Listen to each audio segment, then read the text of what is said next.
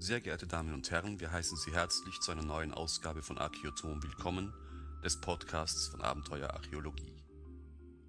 In der Ausgabe 2 2007 unseres Magazins widmen wir uns unter dem Titel Ewige Anmut dem guten Leben der Etrusker. Denn gut dürfte das Leben wirklich gewesen sein. Sie wandelten zwar nicht völlig unbewaffnet durch die Antike, doch zogen sie eindeutig einen erfolgversprechenden Geschäftsabschluss, einem siegreichen Feldzug vor. Statt sich einem Leben in strenger Würde zu widmen, wie es sich im republikanischen Rom geziemte, genossen sie lieber die Wonnen des Daseins. Als die Römer noch in einer Siedlung im Sumpfgebiet lebten, erschufen sie die erste Hochkultur der Apenninenhalbinsel, die Etrusker. Wie tüchtig sie als Geschäftsleute waren, zeigt die Verbreitung etruskischen Handwerks nach Frankreich, Kleinasien, in die Levante und nach Ägypten. Und voll beladen kehrten die Schiffe in die Heimat zurück. In etruskischen Gräbern liegen Fayencen der Ägypter, Gold der Phönizier und Bernstein von der Ostsee. Am Höhepunkt ihrer Macht im 6. und 5. Jahrhundert vor Christus genoss die High Society der fröhlichen Händler in ihren Villen auf den Hügeln der Toskana das Leben. Die Oberschicht feierte, zechte, sang, tanzte und wälzte sich dermaßen in Pomp und Pracht, dass es selbst den reichen Griechen im Süden Italiens zu Gunst wurde. Für Abenteuerarchäologie haben sich unsere Autoren auf die Spuren dieses offenbar recht lebenslustigen Volks begeben.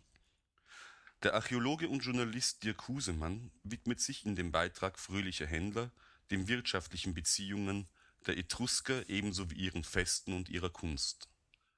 Die Wiener Etruskologin Petra Ammann hingegen beleuchtet die Rolle der Frau in der etruskischen Gesellschaft und rückt so manches Gerücht vom Matriarchat zurecht. Karl Wilhelm Weber erläutert, was dem heutigen Betrachter die Motive der berühmten Grabmalereien von Tarquinia über die politische und wirtschaftliche Situation im Machtbereich der Etrusker berichten können. Sein Fachkollege Theodor Kissel schließlich zeigt uns das Volk aus der Bronzezeit als Geburtshelfer Roms. Lenken die Etrusker doch über ein Jahrhundert die Geschicke Roms und hatten darüber hinaus maßgeblichen Einfluss auf jene Kultur, die wir heute als die römische kennen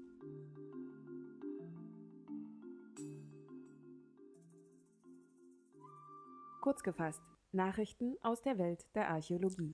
Eine außergewöhnliche Behandlung erhielt ein jenaer Bürger aus dem 13. Jahrhundert. Nach seinem Tod wurde er wie eine altägyptische Mumie einbalsamiert. Das entdeckten jetzt Archäologen des städtischen Denkmalamts, als sie eine vor Jahren ausgegrabene Leiche genauer untersuchten. Wie im alten Ägypten hatten die Einbalsamierer den Körper des Toten mit Mineralsalzen ausgetrocknet und ihm das Gehirn entfernt.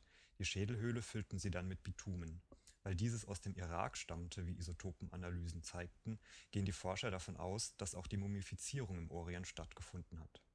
Stadtarchäologe Matthias Rupp mutmaßt nun, der Unbekannte sei ein wohlhabender Wallfahrer gewesen, der während der Reise starb. Ortsansässige Leichenkonservierer könnten daraufhin seine Heimkehr sichergestellt haben. Allerdings war auch im damaligen Ägypten die Technik der Einbalsamierung seit rund einem Jahrtausend nicht mehr in Gebrauch.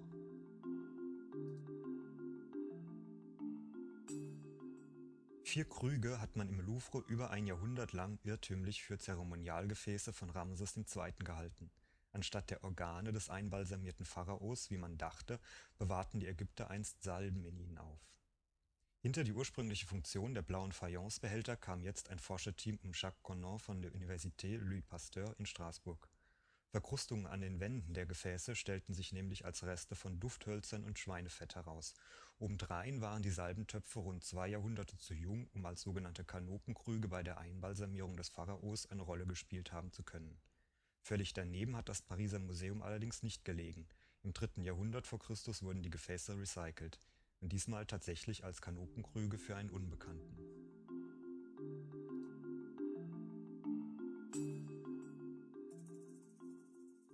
französischer Architekt will jetzt das große Rätsel um den Bau der Cheops-Pyramide gelöst haben. Die Ägypter könnten die tonnenschweren Bausteine entlang eines Tunnels im Innern der Pyramide transportiert haben, vermutet Jean-Pierre Houdin. Diese innere Rampe sei kontinuierlich mitgewachsen und könnte spiralförmig direkt unterhalb der vier Außenseiten emporgeführt haben. In Fachkreisen stößt er mit seiner Idee auf offene Ohren.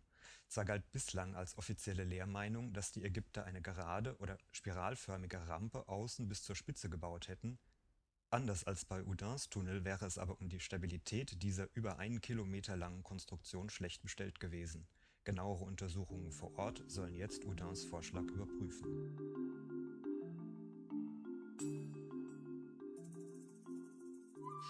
Da werden Englisch- und Lateinlehrer vor Neid erblassen, denn Fremdsprachen sind in Mode, allerdings weder lebende noch tote, sondern vielmehr erfundene.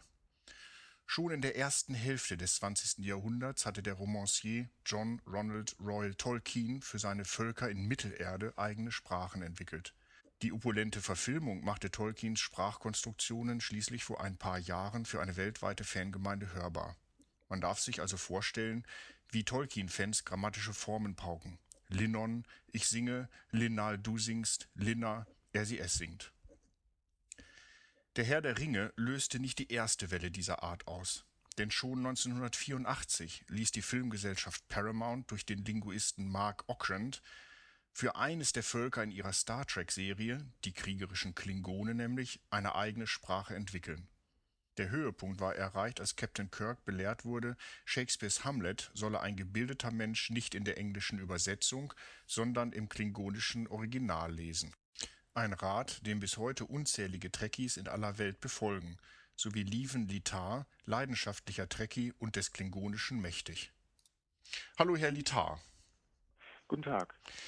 Sie sind Belgier, leben seit Jahren in Deutschland und sprechen Klingonisch. Ja, das ist richtig. Wieso sprechen Sie eine außerirdische Sprache? Rechnen Sie mit Besuch? Nein, das sicherlich nicht, aber es ist immer schon so gewesen, dass ich Star Trek-Fan war und Star Trek-Fans machen nun mal gerne das, was mit Star Trek zu tun hat. Und da ich zusätzlich auch für Sprachen immer schon interessiert war, war das für mich eine gute Kombination, das Hobby mit auch etwas Sinnvollem zu kombinieren. Nämlich äh, die klingonische Sprache ist nun mal eine Kunstsprache, aber halt eine funktionierende Kunstsprache und deswegen macht es auch Spaß, dann diese zu lernen. Es gibt klingonische Lehrbücher und Lexika, somit ist die Sprache besser dokumentiert als die meisten lebenden Sprachen auf der Erde. Warum glauben Sie, ist es so?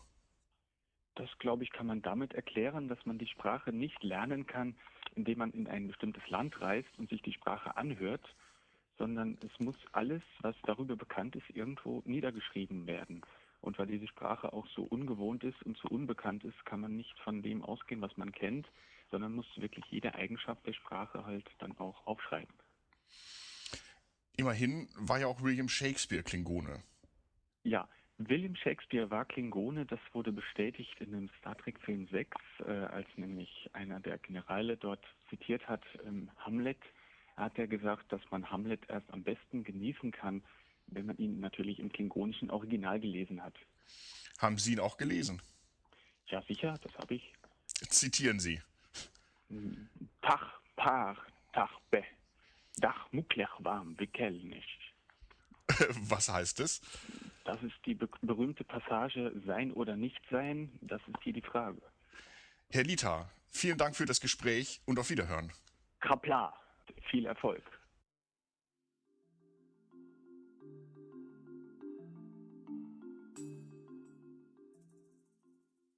Wegen der großen Fangemeinden kann man Klingonisch oder Tolkiens Elbensprache Sindarin durchaus zu den lebenden Sprachen zählen. Fans in aller Welt können sich, nun ja, wenn auch nicht gerade zu Fragen der Relativitätstheorie oder des Nahostkonflikts, so doch wenigstens rudimentär miteinander verständigen. Die erfolgreichste Kunstsprache wurde jedoch 1887 von dem polnischen Arzt Ludwig Zamenhof erfunden. Das Vokabular seines Esperanto ist aus verschiedenen Sprachen bunt gemischt, die Grammatik simpel und vor allem möglichst regelmäßig. Sogar die Weihnachtsbotschaft verkündet der Papst alljährlich auch in Esperanto. Soll eine Sprache lebendig bleiben, ist Veränderung unerlässlich, vor allem im Wortschatz. Zamenhof konnte weder von Televido noch von Computilo etwas wissen. Dabei haben selbst die natürlichen, gewachsenen Sprachen solche regelrecht am Schreibtisch entworfenen Elemente. Oft ist es die Industrie, die auch unsere Sprache mit neuen, meist englisch klingenden Kreationen bereichert, dem Handy etwa.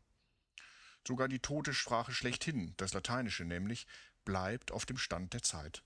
Dafür sorgt im Vatikan die Redaktion des Lexikon Recentis Latinitatis, des Lexikons des modernen Lateins. Sie erfindet Begriffe für Dinge, die die alten Römer gar nicht kannten. Die Handgranate etwa heißt Pyrobolus manualis, Handfeuerkugel. Und wenn Benedikt XVI. eine Bratwurst will, bestellt er eine Botellus Germanicus, was wörtlich übersetzt kleine deutsche Wurst heißt.